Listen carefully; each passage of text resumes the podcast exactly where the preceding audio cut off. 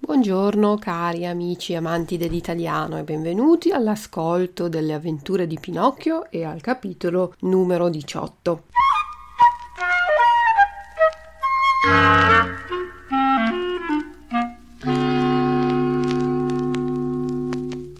Prima vediamo come sempre le parole difficili, ve le spiego in italiano, poi leggiamo il capitolo e alla fine troverete la traduzione in tedesco delle stesse parole. La prima parola difficile è seminare. Seminare vuol dire piantare i semi nella terra per far crescere fiori oppure eh, gli ortaggi. Seminare, piantare i semi. Severo.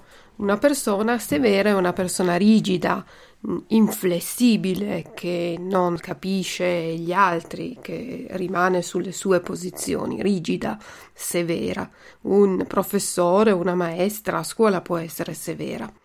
Correggere, correggere vuol dire migliorare, togliere gli errori.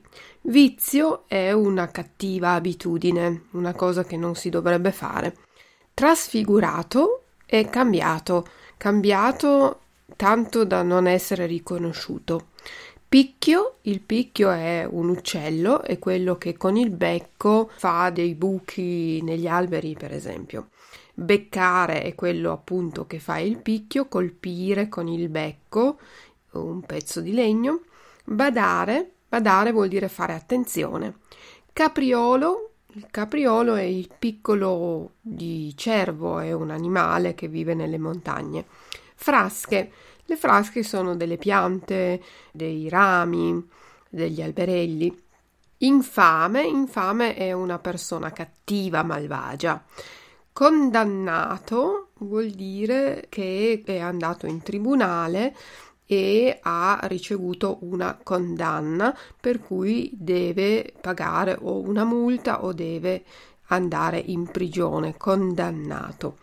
Rifugio è un posto dove ci si può nascondere, dove ci si può riposare.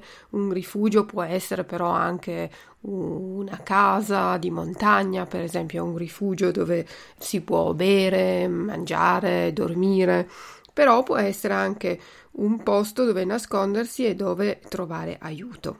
Galantuomo è una persona, un uomo molto gentile, educato, Zoppo è una persona che non riesce a camminare bene, eh, claudicante diciamo anche.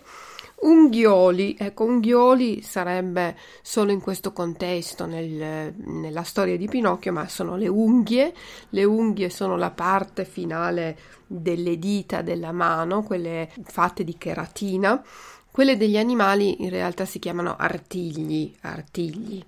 Per esempio i gatti, i leoni hanno gli artigli. Modesto è una persona semplice, umile. Lupo, il lupo è un cane selvatico e svenuto è uno che ha perso conoscenza. Elemosina, carità. Lisca di pesce. La lisca di pesce è praticamente lo scheletro del pesce, quello che non si può mangiare, la parte dura interna del pesce. Sdigiunare, ecco, sdigiunare anche qui è una parola che usiamo in questa storia, in questa favola, ma in realtà è una parola un po' vecchia per dire mangiare. Il digiuno è quando una persona non mangia niente, digiuno, fa digiuno e se io metto una S davanti, sdigiunare vuol dire smettere di fare digiuno. Sussurrare vuol dire parlare piano piano. Avvertimento è un consiglio, una raccomandazione, ma anche un ammonimento. Scrollata è quando si fa una scossa, un movimento brusco del, del, corpo. Citrullo, ecco, citrullo è una parola anche questa che non si usa più per dire sciocco, stupido. Acchiappare vuol dire prendere. Acchiappa Citrulli nella nostra storia è un posto dove le persone sciocche, le persone stupide vengono, diciamo, derubate. Spelacchiato, spelacchiato vuol dire senza pelo, senza pelo. Tosato viene dalla, dal verbo tosare, è quello che si fa con le pecore quando si toglie la lana dalle pecore. tosato. Cresta invece la parte superiore eh, che hanno i galli e il bargiglio è la barba del gallo. Gran turco è il mais, pavone invece è l'uccello che fa la ruota, fagiano è un altro tipo di uccello che si può anche mangiare, una specie di pollo selvatico, cheto eh, tranquillo scintillante, scintillante luminoso, splendente, che fa luce. Accattone o mendicante, Gazzaladra la conoscete sicuramente tutti anche dall'opera, è questo uccello che eh, è attirato dalle cose che luccicano, che ruba le cose luccicanti. Buca è un buco nel, nella terra e gora è un fosso. Annaffiare vuol dire dare acqua alle piante. Secchio in questa storia secchia al femminile però è la stessa cosa, è un contenitore eh, per l'acqua. Arboscello o arboscelli sono delle piantine, degli alberelli. Il suolo è un'altra parola per dire terra, a terra, ed essere contento come una Pasqua essere felicissimi, essere contento come una Pasqua. Va bene, adesso queste erano le parole difficili, vi auguro buon ascolto del capitolo diciottesimo.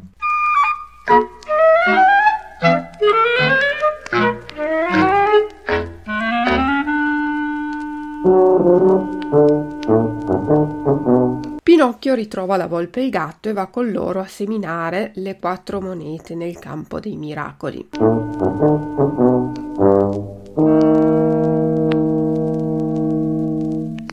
Come potete immaginarvelo, la fata lasciò che il burattino piangesse e urlasse una buona mezz'ora a motivo di quel suo naso che non passava più dalla porta di camera e lo fece per dargli una severa lezione perché si correggesse dal brutto vizio di dire le bugie, il più brutto vizio che possa avere un ragazzo. Ma quando lo vide trasfigurato e con gli occhi fuori dalla testa la, dalla gran disperazione, allora, mossa a pietà, batté le mani insieme e a quel segnale entrarono in camera dalla finestra un migliaio di grossi uccelli chiamati picchi i quali, posatisi tutti sul naso di Pinocchio, cominciarono a beccarglielo. Tanto e poi tanto che in pochi minuti quel naso enorme e spropositato si trovò ridotto alla sua grandezza naturale. Quanto siete buona, fata mia, disse il burattino asciugandosi gli occhi, e quanto bene vi voglio. Ti voglio bene anch'io, rispose la fata. E se tu vuoi rimanere con me, tu sarai il mio fratellino e io la tua buona sorellina. Io resterei volentieri, ma il mio povero babbo. Ho pensato a tutto. Il tuo babbo è stato di già avvertito e prima che faccia notte sarà qui. Davvero? gridò Pinocchio, saltando dall'allegrezza. Allora, fatina mia, se vi contentate vorrei andargli incontro. Non vedo l'ora di poter dare un bacio a quel povero vecchio che ha sofferto tanto per me. Vai pure, ma bada di non ti sperdere. Prendi la via del bosco e sono sicurissima che lo incontrerai. Pinocchio partì e appena entrato nel bosco cominciò a correre come un capriolo. Ma quando fu arrivato a un certo punto, quasi in faccia alla quercia grande, si fermò perché gli parve di aver sentito gente fra mezzo alle frasche. Difatti vide apparire sulla strada, indovinate chi? La volpe e il gatto, ossia i due compagni di viaggio con i quali aveva cenato all'osteria del Gambero Rosso. Ecco il nostro caro Pinocchio, gridò la volpe abbracciandolo e baciandolo. Come mai sei qui? Come mai sei qui? ripeté il gatto. È una storia lunga, disse il burattino, e ve la racconterò a comodo. Sappiate però che l'altra notte, quando mi avete lasciato solo nell'osteria, ho trovato gli assassini per la strada. Gli assassini? Oh, povero amico! E che cosa volevano? Mi volevano rubare le monete d'oro. Infami, disse la volpe. Infamissimi, ripeté il gatto. Ma io cominciai a scappare, continuò a dire il burattino. E loro sempre dietro, finché mi raggiunsero e mi impiccarono a un ramo di quella quercia. E Pinocchio accennò alla quercia grande, che era lì a due passi. Si può sentir di peggio? disse la volpe. In che mondo siamo condannati a vivere? Dove troveremo un rifugio sicuro noi altri galantuomini? Nel tempo che parlavano così, Pinocchio si accorse che il gatto era zoppo dalla gamba destra davanti, perché gli mancava in fondo tutto lo zampetto con gli unghioli, per cui gli domandò Che cosa hai fatto del tuo zampetto?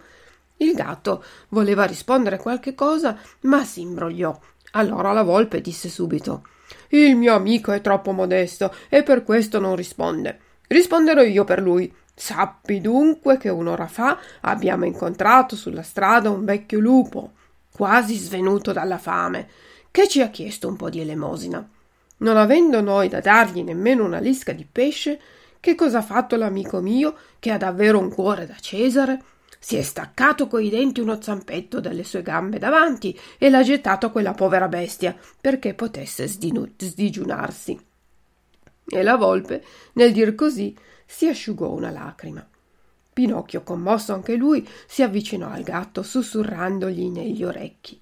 Se tutti i gatti ti somigliassero, fortunati i topi. E ora che cosa fai in questi luoghi? domandò la volpe al burattino.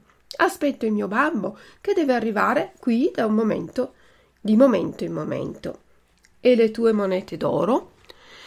Le ho sempre in tasca, meno una che la spesi all'osteria del gambero rosso. E pensare che invece di quattro monete potrebbero diventare domani mille o duemila perché non dai retta al mio consiglio? Perché non vai a seminarle nel campo dei miracoli? Oggi è impossibile, vi andrò un altro giorno. Un altro giorno sarà tardi, disse la volpe. Perché? Perché quel campo è stato comprato da un gran signore e da domani in là non sarà più permesso a nessuno di seminarvi i denari. Quanto è distante di qui il campo dei miracoli?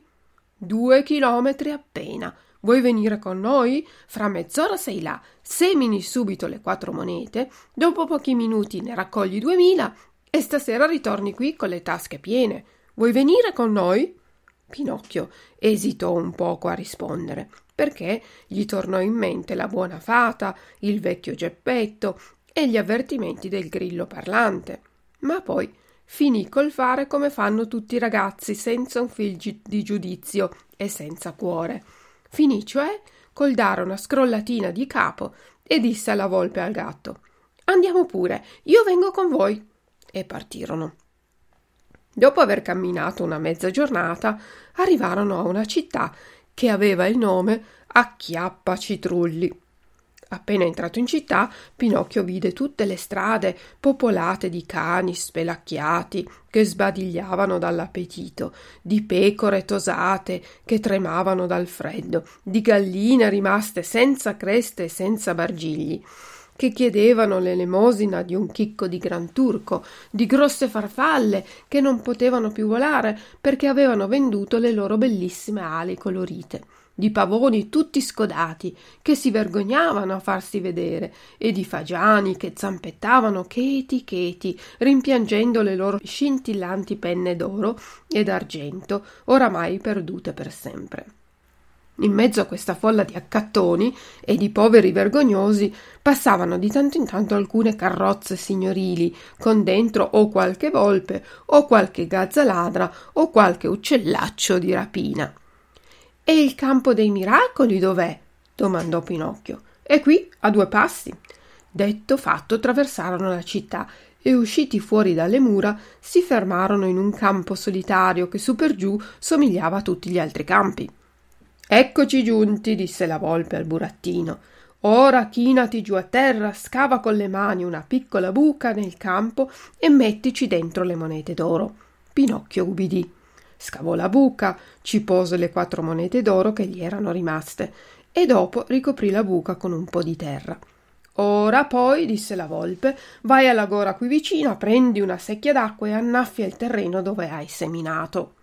Pinocchio andò alla gora e perché non aveva lì per lì una secchia, si levò di piedi una ciabatta e riempitala d'acqua annaffiò la terra che copriva la buca. Poi domandò C'è altro da fare? Nient'altro, disse la volpe. Ora possiamo andare via. Tu poi ritorna qui fra una ventina di minuti e ritroverai l'arboscello già spuntato dal suolo e coi rami tutti carichi di monete. Il povero burattino, fuori di sé dalla gran contentezza, ringraziò mille volte la volpe e il gatto e promise loro un bellissimo regalo. Noi non vogliamo regali, risposero quei due malanni. A noi ci basta di averti insegnato il modo di arricchire senza durar fatica e siamo contenti come Pasque.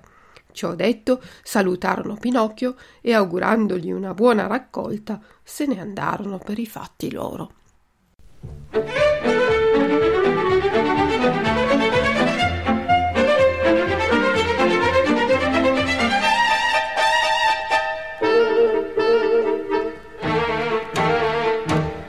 Adesso vi do la traduzione delle parole di prima.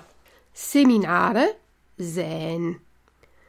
Severo, streng. Correggere, verbessern. Vizio, schlechte Angewohnheit.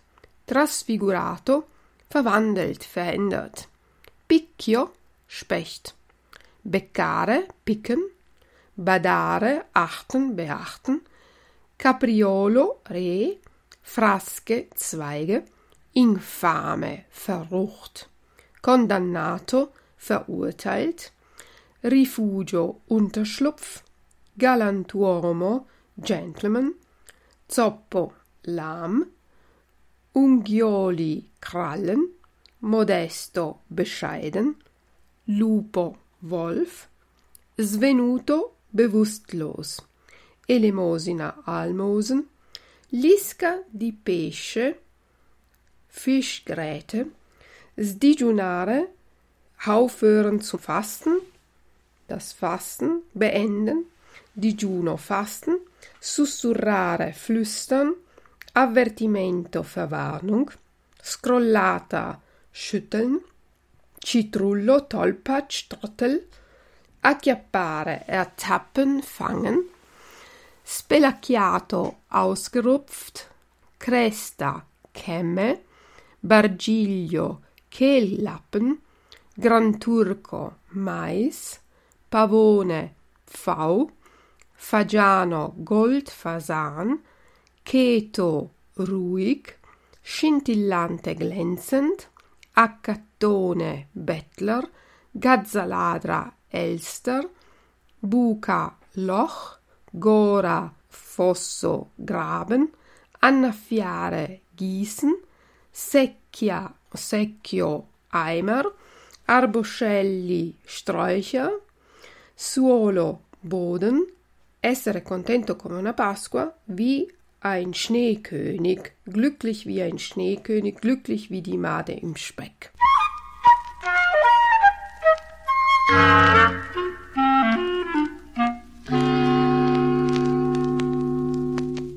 Grazie mille per l'ascolto dalla vostra insegnante di italiano Luisa. Vi do l'appuntamento al prossimo capitolo delle avventure di Pinocchio e per oggi vi auguro una buona giornata. Ciao ciao!